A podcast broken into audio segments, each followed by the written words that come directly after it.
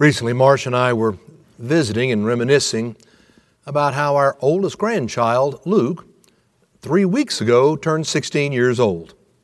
16 years old. That is hard to believe. He's soon going to be getting his driver's license here, probably over the Christmas holidays. I mean, he's just so grown up.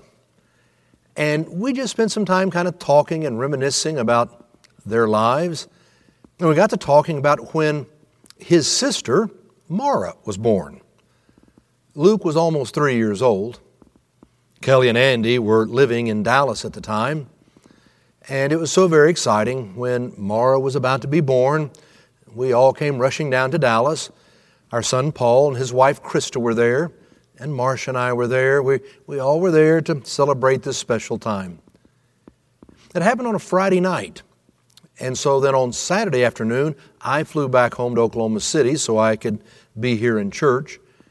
Marcia stayed on down in Dallas. She planned to be there for several more weeks to, to just help Kelly, since she already had one child and now the second one, a baby. And I said, I'll come back down in a number of days and I'll be here to celebrate again as well. And so Marcia called, though, while I was still up here, and she said, You know, lots of presents have been coming in for Mara. And Kelly and Andy had made the decision that Luke would get to open all of little Mara's presents. And so friends were bringing by gifts and they were coming in the mail. And Luke would open the present and he would take it over and go, Look, baby Mara, it is so pretty. Look, baby Mara, you're going to have fun with this. Look, baby Mara, you got another toy.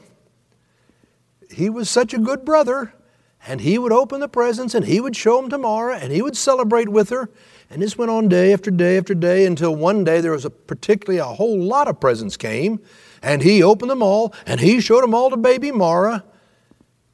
And when he was finally through, he went over to Marsh and said, Monty, take Uke to the mall because I know you want to buy Uke a present. And Marcia said, Absolutely, I do. And so they went and climbed in the car and they headed off to the mall. She told Luke he could have anything he wanted. He knew exactly what he wanted. He wanted two things. He wanted a bottle of bubbles so you could, you know, how you make your bubbles and they're fun. And he wanted a flashlight. He wanted a flashlight. So they got to the store and there was a whole wall of flashlights. And Marcia said, You can choose any one you want. He said, I want the blue one. It didn't matter size, didn't matter options, didn't I want the blue one. And so they bought him a blue flashlight. He was thrilled. Came home and he was making bubbles in the house and he was running around with his flashlight, shining it in all the corners, shining it in your face. Yeah, he was having fun with the flashlight. A couple days later, I came back down to Dallas and I too started having fun with Luke. We made bubbles and he was running around playing with the flashlight. And then I had an idea and I said, Luke, let me show you where a flashlight works the best. And that's when it's really dark. So the two of us went into Kelly and Andy's walk in closet, and I, I, stuffed a towel underneath the, the crack at the bottom of the door, and we sat down in the closet, and I got him into my lap, and we had turned off the light except for the flashlight. And I said, Now, Luke, I'm going to turn off the flashlight, and it's going to really get dark. And so I turned off the flashlight. I mean, it was so dark, I mean, you couldn't see your hand in front of your face. You had no idea what was out there.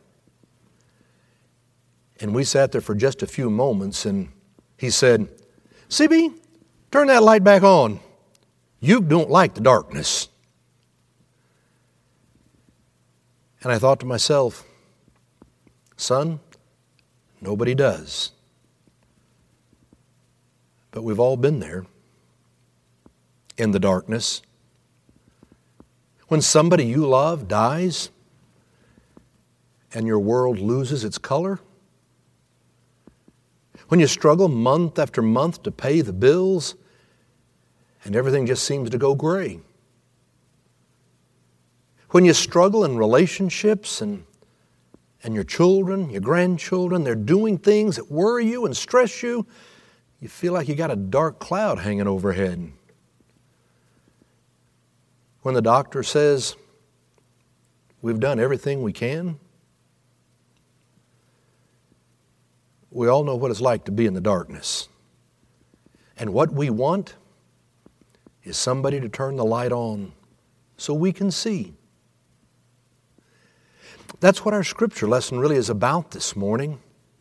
We are reading from the book of Luke in the first chapter. It's before the birth of Jesus. We are reading about Zachariah and Elizabeth. You remember, Elizabeth was the kinswoman of Mary. And Mary was pregnant as well. She was three months behind Elizabeth.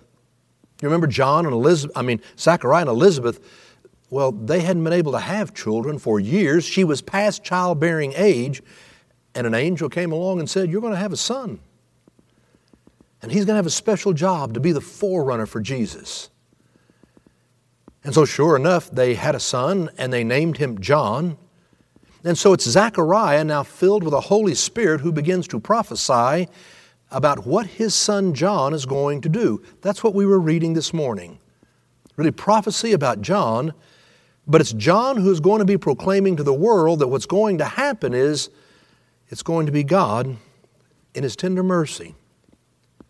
Is going to have a day where it dawns for all people, and a light will shine to those who sit in darkness and in the shadow of death. And he will lead their feet into the way of peace. To have peace. The peace that is being talked about here is not the absence of all strife, because that's not the real world. There's always strife, there will always be struggles. Now, I believe that the peace that is being talked about here is the promise that in the midst of the strife, in the midst of the struggle, you can have a sense of assurance, strength, confidence to be able to live where you're still calm. You know, peace in the midst of all the storm that is going on around you. That's the promise. And it's the promise that you and I need right now. It's why I want to continue on this morning with our sermon series, Light of the World. Because the light of the world is that baby being born in Bethlehem. And it's what's going to give you and I a sense of hope and a sense of peace. A baby being born in Bethlehem. And we need that right now as you and I are living through this pandemic. I mean, it's been nine months we never could have dreamed. And now, at the stage where we are in this pandemic, you know, we all know people, multiple people who've had the coronavirus. Months ago, I know that we would sit around and talk and say, I don't really know anyone who has had the virus. Now, we all know multiple people who've had coronavirus, and many of us have had it ourselves. And of course, there have been so many who have really struggled, and many who have lost their life to this terrible pandemic. Right now, we are hearing that yesterday, 4,800 or so new cases in a single day. The death toll continues to climb. Hospital beds are in short supply. And it's because of all these reasons that the leadership of your church made the decision that we would not worship in person all the way through December and into January. That we felt we need to try to do the right thing the best we can to keep everybody safe and not contribute to the spread of the coronavirus. It has changed all of our lives. I mean, we haven't been able to get together with family and friends the way we used to, or to be able to travel, or to go to our favorite restaurants for dinners, or so many things and now we will even lose getting to stand together on Christmas Eve and fill this incredible sanctuary and be able to hold our candles and, and sing Silent Night. But in the midst of the pandemic, you and I can know peace. We don't have to live with anger and bitterness at all the things that have been taken away. And we don't have to live in fear because it is through the tender mercy of our God. who brings a dawn and a light that shines to people who sit in darkness. And He guides our feet in the way of peace.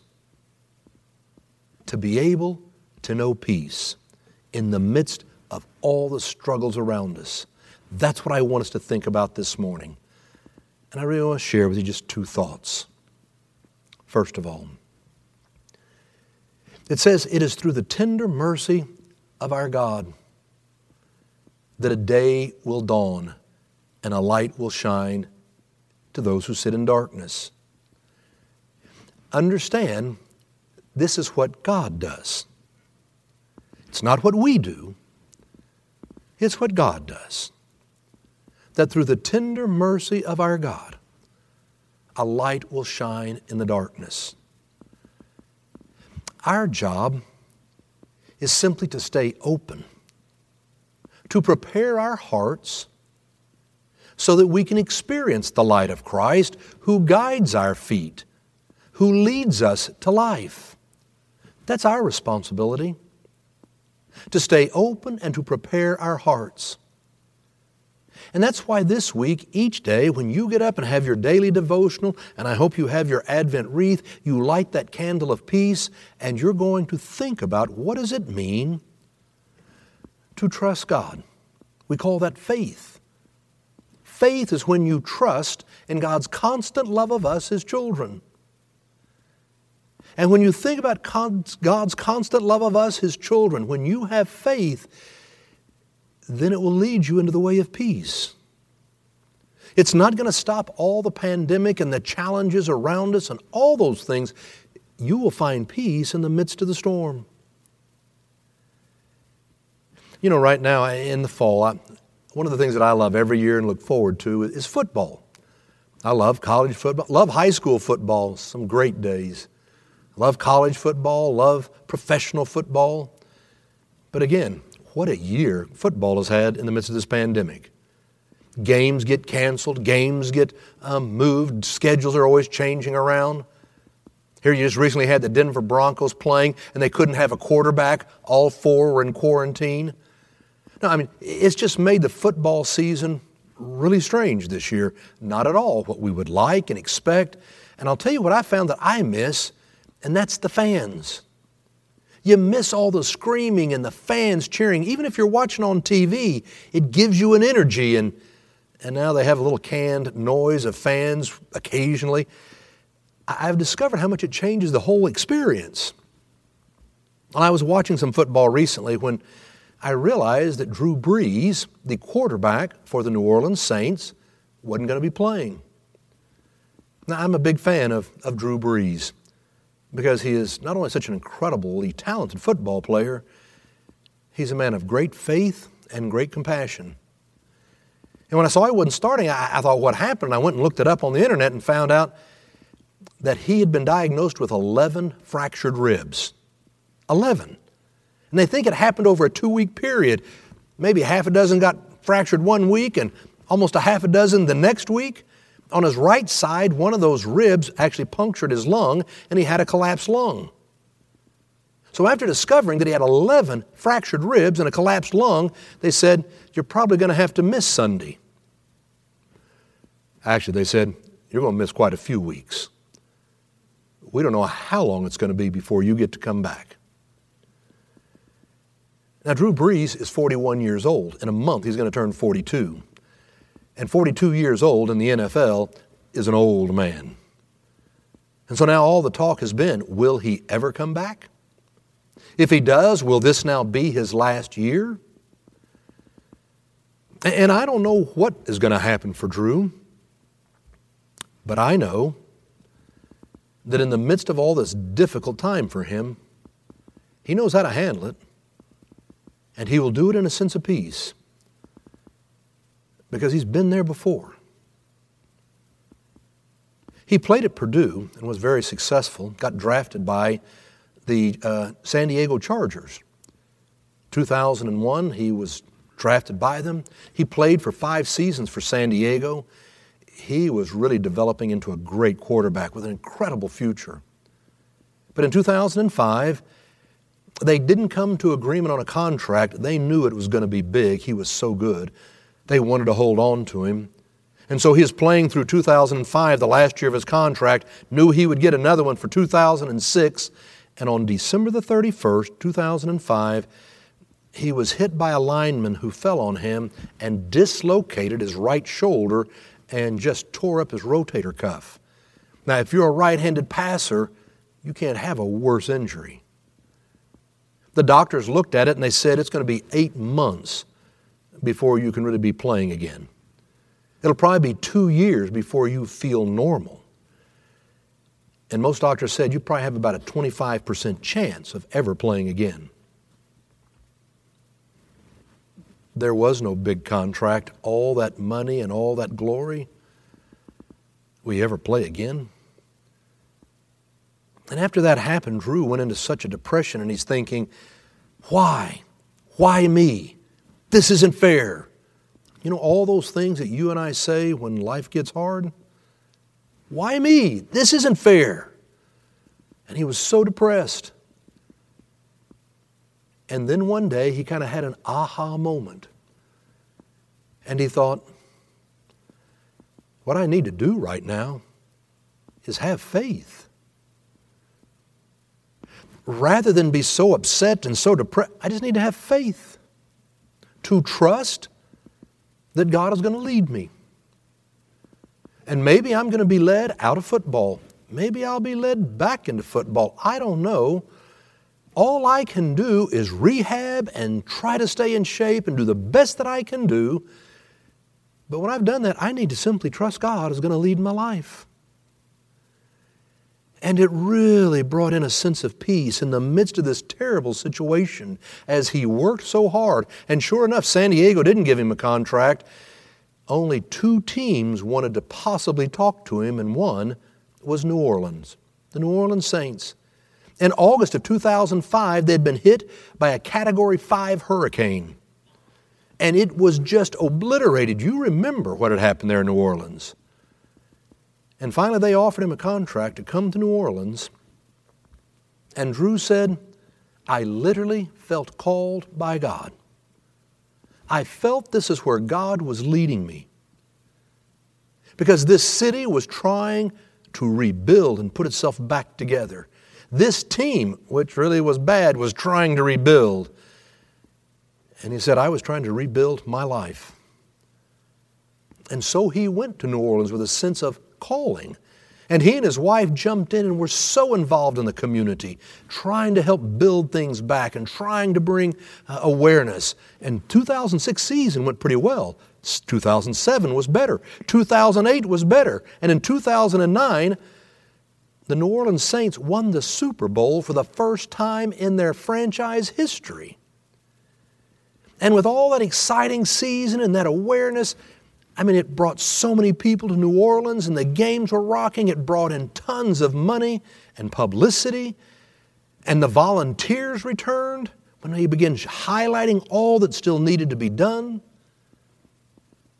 In the end, Drew Brees and his wife, through their foundation, have invested more than $30 million giving it away to all kinds of programs in New Orleans to try to help bring peace and hope to the people. No, when they talk to Drew Brees and he's interviewed about it, he will say, you know, December 31st, 2005, I considered to have been the worst day of my life when it happened. And now when I look back, I give God thanks where I am. Where will God lead you? I don't know. The promise is by the tender mercy of our God. The day will come when there is a dawn and a light that shines for all the people who sit in darkness. It's what God does. He is the one who promises to lead us. When you can't see where you're going, when you can't see right in front of your face, you and I trust. We have faith. We trust in God's constant love of us, His children. And you and I discover that we can actually have peace in the midst of the storm. Secondly, when we sat in that closet and I'm sitting there with Luke, and he said, Turn that light back on, CB. Luke doesn't like the darkness. I flipped on the light, and I'll never forget. He said, Thank you, CB. Thank you, CB. And he hugged my neck. When the light comes, you feel a sense of gratitude. You feel grateful. You know, I, I, firmly believe that when you think about how it is God who has sent His Son into the world as a baby in Bethlehem, when the promise is that through the tender mercy of our God, a light will shine to those who sit in darkness, we ought to be filled with a spirit of gratitude. And one thing is for sure if gratitude is your dominant experience and value at the moment, you don't feel bitterness and anger or fear. It's gratitude. And that opens your heart to be able to see the light and to let God lead us into life. Gratitude is so important. And it's why I'd like to ask that this week, as you and I start each day with our daily devotionals, as we light the candle of peace, this week, every day, we start with a prayer of gratitude. Maybe things are heavy on your heart. Maybe it is a difficult time. Maybe you have so many things pressing around you and you can't see where to go and you are afraid. Start every day with a prayer of gratitude. It will do something to your soul and you will be led into the way of peace. You know, last week I introduced you to Sandy Greenberg fascinating man. It was Ed Collins who put me onto this book, um, all about uh, um, Sandy Greenberg and, and his life, entitled Hello Darkness, My Old Friend.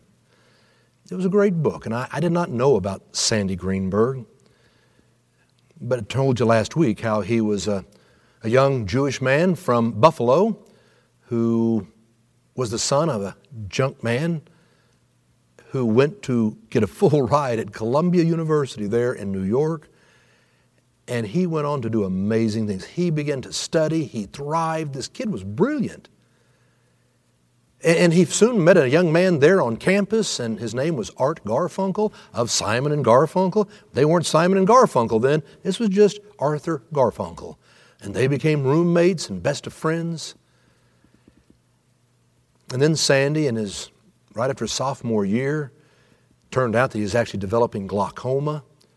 But the ophthalmologist misdiagnosed it, and they went to another one who misdiagnosed it again and gave him treatments that exacerbated the problem. And in the end, in February of 1961, in his junior year, about 20 years old, Sandy Greenberg went blind for the rest of his life because two doctors had misdiagnosed his glaucoma. Went blind. He woke up and found himself in the darkness. It turned out that it was Art Garfunkel who came down to came over to see him at Buffalo, and he only had one question: When are you coming back to Columbia? Not if. When? A social worker had told him, Well, now that you're blind, you could be able to make screwdrivers at a local factory. You could cane chairs. Professors and other people were all saying, You can't come back to Columbia. There's no way. How would you get to class? How can you do the reading? You can't do this.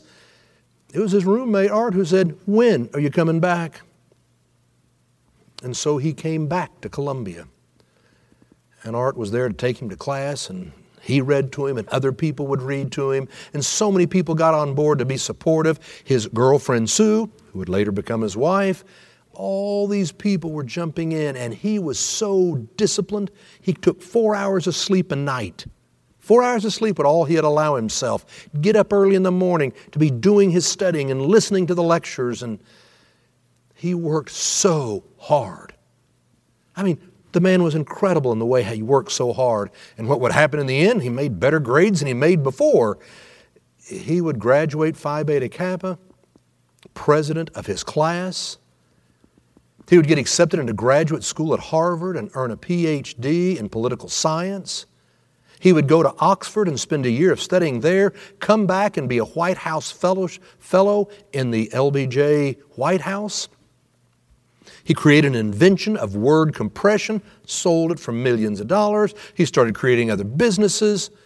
He's an incredible entrepreneur, married his, his girlfriend Sue, and they have a wonderful family. He's now 79 years old. What a fascinating life that Sandy has had. But when I read the book, the thing that jumped out at me so much was how he was always talking about his gratitude. Grateful to this person, grateful to that person. He's an incredible man of gratitude. In spite of the fact that he's been blind now for 60 years because of the mistakes of other people, he's been in darkness with all the struggles it has brought, and it has brought struggles. He still seemed to be such a man of gratitude. I want to read you what Sandy had to say. Despite my seeming bravado and facing down the social worker and other well meaning people, I'm not independent. I cannot be. It's not all about me, and it never was. My story is largely one of dependence. I am dependent, and that has helped me to realize something. No one is a self made man. Yes, I have shown determination throughout my life as a blind person, but here is my secret formula. Without the support and love from so many people in my life, above all my wife and my family, without close friendships with which I have been blessed, without the kindness so many people have spontaneously shown, I am convinced I would have lain where I fell. He's always giving credit to others and is so grateful for what they have done. So much so that, that Sandy and Sue Greenberg have decided that what they wanted to do was live out their faith. As I said, they are Jewish, and he is a person of great faith. And, and there's a concept called tikkun olam. Tikkun olam. It's Hebrew for repair the world. And it's the belief that we should work in harmony with God to repair the brokenness of the world around us by helping other people. And that if we do that, we continue to bring glory to the sovereignty of God. I love the concept. And Sandy and Sue have believed so much in that concept that their calling was to help restore the brokenness of this world. Instead of being bitter and angry over what had happened and all the struggles he's been through, no, he lives out of an incredible spirit of gratitude. He actually was in college back in 1959 when JFK was running for president. And he was so taken with JFK, he helped to go out and try to organize students and other universities and campaign for him.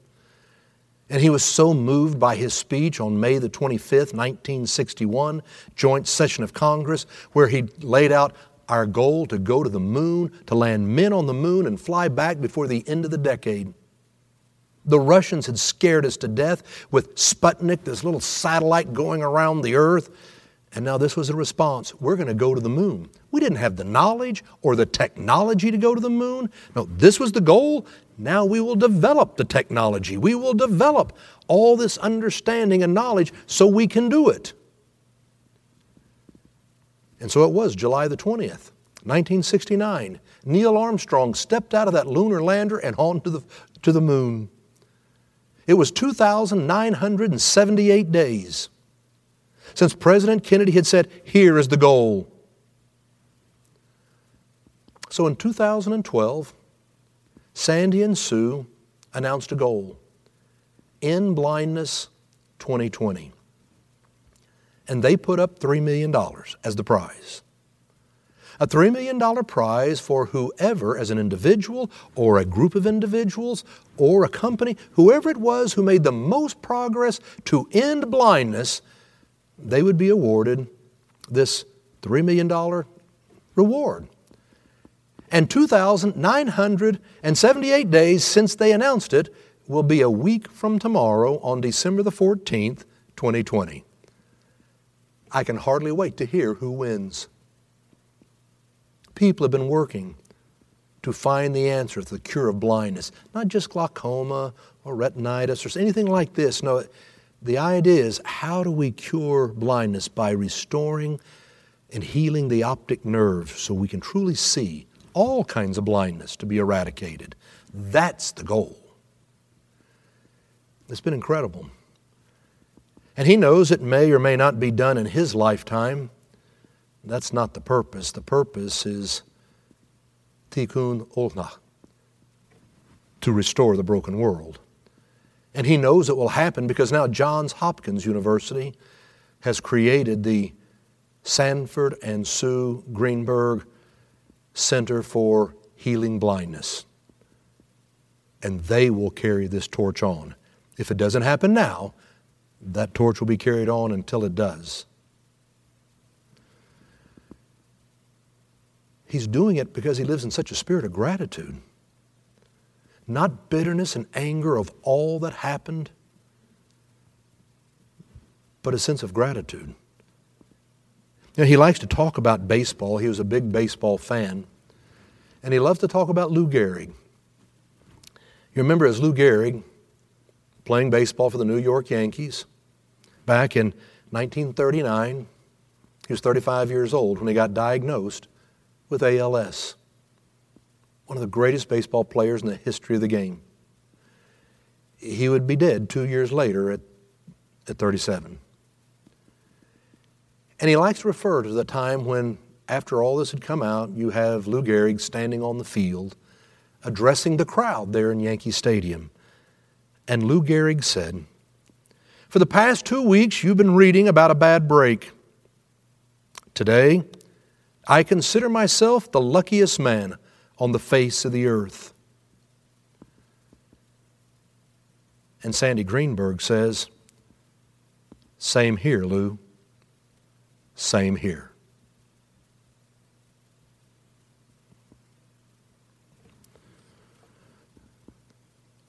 To have faith that because of the tender mercy of God, a light is going to shine in the darkness. We are blessed. To live in a spirit of gratitude because out of the tender mercy of our God,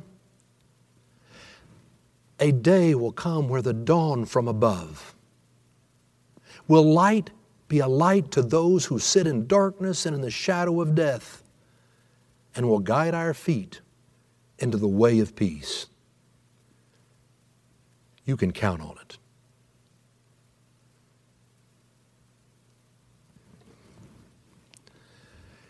It's in the name of the Father, and the Son, and the Holy Spirit. Amen. Let each of us lift up our own silent prayer.